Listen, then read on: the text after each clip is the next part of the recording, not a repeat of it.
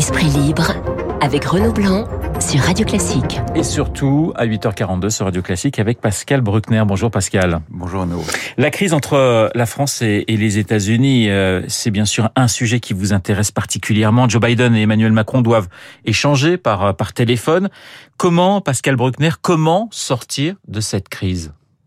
Écoutez, si je le savais, je serais ravi, mais je pense que la première réaction des Français a été celle d'un d'un enfant blessé qui a fait sa colère et qui effectivement a été a été touché de plein fouet dans son orgueil. Colère justifiée ou pas pour Colère totalement justifiée. Donc les, les Anglais, les Australiens et les Américains, mais surtout les Américains, ont signifié à quel point notre euh, rôle n'avait strictement aucun, aucune importance, que notre opinion ne comptait pas et qu'ils étaient les maîtres dans cette affaire et qu'au fond nous n'avions qu'une obligation, c'était de nous plier à leur volonté ou de nous taire. Alors la France proteste. Bien entendu, il faut aller au-delà.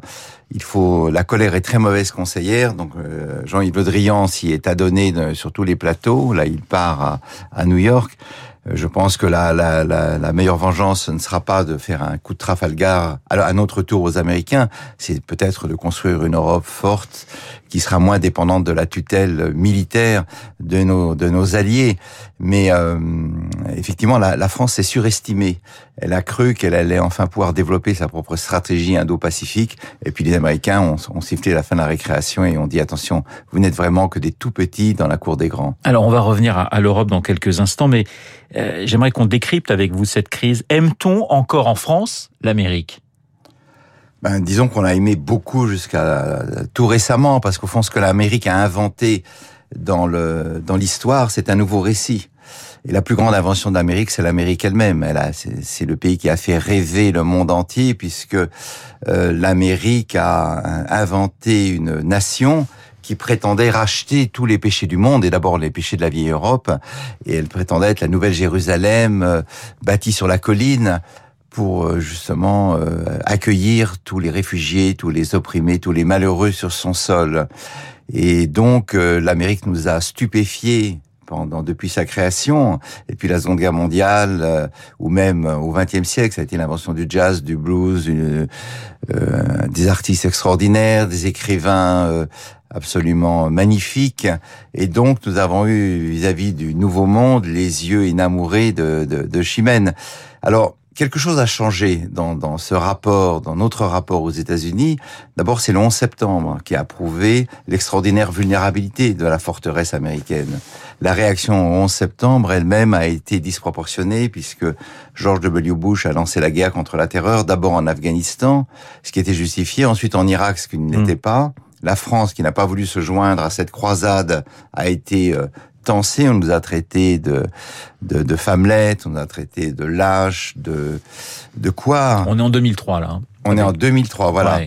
Et puis euh, après euh, le néoconservatisme agressif, on a eu l'isolationnisme euh, insolent et qui, qui s'est terminé par le fiasco afghan. Il était sans doute nécessaire de quitter l'Afghanistan, mais pas dans ces conditions aussi lamentables. Et puis je dirais que l'Amérique, non content de n'en faire qu'à sa tête, sans consulter ses alliés, a inventé, outre le Trumpisme, qui est aujourd'hui imité par de nombreux candidats, le wokisme, c'est-à-dire cette nouvelle religion païenne qui est née sur les campus et qui consiste à dire que tout le mal sur cette terre vient de l'homme blanc euh, et que il faut que l'homme blanc euh, expie son crime puisqu'il a asservi toutes les populations, à commencer aux États-Unis par la communauté afro-américaine, et que donc la, la, la, la mise sous tutelle de l'homme blanc et le triomphe des minorités marquera enfin la victoire de la justice sur, le, sur les inégalités. Pascal Bruckner, c'est pas la première crise quand même qu'on connaît entre. vous, vous, parlez effectivement de 2003 et de ce malentendu entre la France et les États-Unis, mais il faut se rappeler de Suez, il faut se rappeler de la sortie de l'OTAN avec le général de Gaulle, il faut se rappeler des commémorations du 6 juin 44 que les gaullistes ne voulaient ne voulaient absolument pas euh, euh, voir ou, commémorer. Enfin, je veux dire, des crises, il y en a eu, euh, il y en a eu, il y en a eu beaucoup. Je, je cite par exemple ce général américain au moment où où, où les États-Unis, où la France quitte quitte l'OTAN et donc que les bases américaines euh, sont, sont enlevés de la, France. Il dit est-ce que vous voulez qu'on embarque également les, les, cercueils des crises entre ces deux pays qui ne se sont jamais fait la guerre? Il y en a déjà eu. Il y en a déjà eu. Il y a toujours eu en France le complexe de la dette C'est-à-dire que nous avons toujours euh, eu du mal à reconnaître que sans les États-Unis, euh, nous aurions, serions restés plus longtemps sous la botte euh, nazie et que Dieu merci, nous n'avons pas été libérés par les soviétiques car ça aurait été 40 années d'occupation supplémentaire. Alors ça c'est vrai, ça c'est à l'actif des Américains. Simplement ce qui s'est passé depuis 1945, c'est que l'Amérique a cessé d'être un empire, même un empire bienveillant, elle n'a plus les moyens de l'être, elle a donc perdu sa, de sa force, elle a perdu de son impérium, mais la mentalité impériale continue à diriger les élites à Washington et ailleurs, qu'elles soient démocrates ou républicaines, et les euh, Américains continuent à nous considérer, au fond, comme des vassaux qui doivent plier, euh, courber les chines chaque fois qu'ils euh, qu'ils donnent un ordre. Et donc, grisé par ses succès, l'Amérique a oublié que le, pire ennemi de la réussite, c'est la réussite elle-même. Et, ils sont arrivés à un moment où le, leur propre force se retourne contre eux. Mais Pascal Bruckner, tout à l'heure, vous, parliez justement de, de, de l'Europe. Est-ce que c'est pas une nouvelle preuve de notre faiblesse? C'est-à-dire que cette crise, est-ce qu'elle ne montre pas la faiblesse de l'Europe, cette incapacité à essayer de construire quelque chose ensemble face à la Chine, face aux États-Unis, face à la Russie?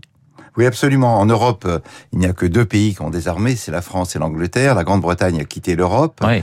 La coopération entre les armées reste très très forte.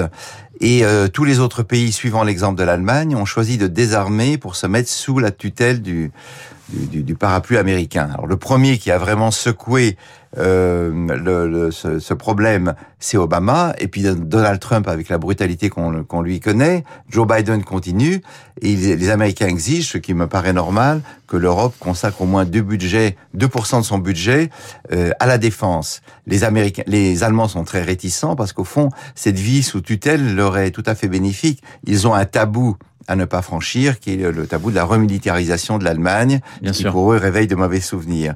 Mais euh, l'Europe vit donc euh, un peu de façon infantile sous la, la, la bienveillance intermittente des États-Unis, mais euh, c'est évidemment une très très mauvaise situation et euh, c'est une, une, manière de prolonger l'infantilisme de notre euh, de notre position. Alors, Macron va essayer, je pense, en janvier, de tirer l'Europe vers une, une communauté euh, de, de, défense. Je ne suis pas sûr qu'il réussisse et, et, euh, et donc oui, nous restons à un ensemble fort mais, mais extrêmement boiteux. Et au fond, ce que nous avons oublié dans notre rapport aux États-Unis, c'est cette phrase de Kissinger qu'il met dans ses mémoires où il explique l'Amérique n'a ni amis ni ennemis, elle n'a que des alliés de circonstances au gré de ses intérêts. Et donc cette fameuse amitié dont on se rengorge en France et dont les Américains, qui sont eux-mêmes très sentimentaux, aiment à faire étalage, tout d'un coup, elle a été mise à nu par la décision de Biden et du Premier ministre australien. Et au fond, c'est un peu comme dans un couple, quand tout d'un coup votre conjoint vous dit, tu sais, je t'aime pas et de toute façon, j'ai une maîtresse depuis longtemps, ouais. tu n'es qu'un partenaire d'occasion. C'est dur à encaisser, mais c'est une bonne leçon de lucidité. Donc j'espère que Macron va en tirer la, va en tirer les, les fruits. Un mot sur euh, justement Emmanuel Macron qui a demandé pardon au Harki, euh, c'était en début de semaine, réparation morale et aussi financière. Qu'en avez-vous pensé? Le chef de l'État a eu raison ah, il, a eu raison à double titre. D'abord parce que c'est une, c'est un crime de la France. Et là, ça fait partie des, euh, comment dire, du bilan très négatif du général de Gaulle au moment de l'indépendance. Il a, il a eu tellement envie de se séparer de l'Algérie qu'il a trop concédé au FLN et il a sacrifié les pieds noirs et les harkis. On le sait maintenant et euh, c'est probablement un historien devra faire le ce bilan-là concernant l'action du général de Gaulle. Donc les harkis ont été les maudits de l'indépendance. Euh, en, en, Algérie, ceux qui sont restés ont été massacrés de façon ignominieuse par euh, par le FLN et par le peuple. En France, ils ont été parqués parce qu'au fond, cette guerre, nous l'avons perdue, non pas militairement, mais moralement. Donc, on les a mis dans des camps. C'était des citoyens de seconde zone. Et Macron a eu parfaitement raison de leur demander pardon. Et il, il a, par là même, euh, casser un des arguments électoraux de la droite et de l'extrême droite, qui était justement cette reconnaissance de, des, des, fautes de la France vis-à-vis des harkis. Donc il a eu raison. Je dirais même qu'il a eu raison sur un troisième plan, et c'est qui moi m'intéresse plus parce que j'en ai parlé dans mon dernier livre et j'en parle depuis longtemps.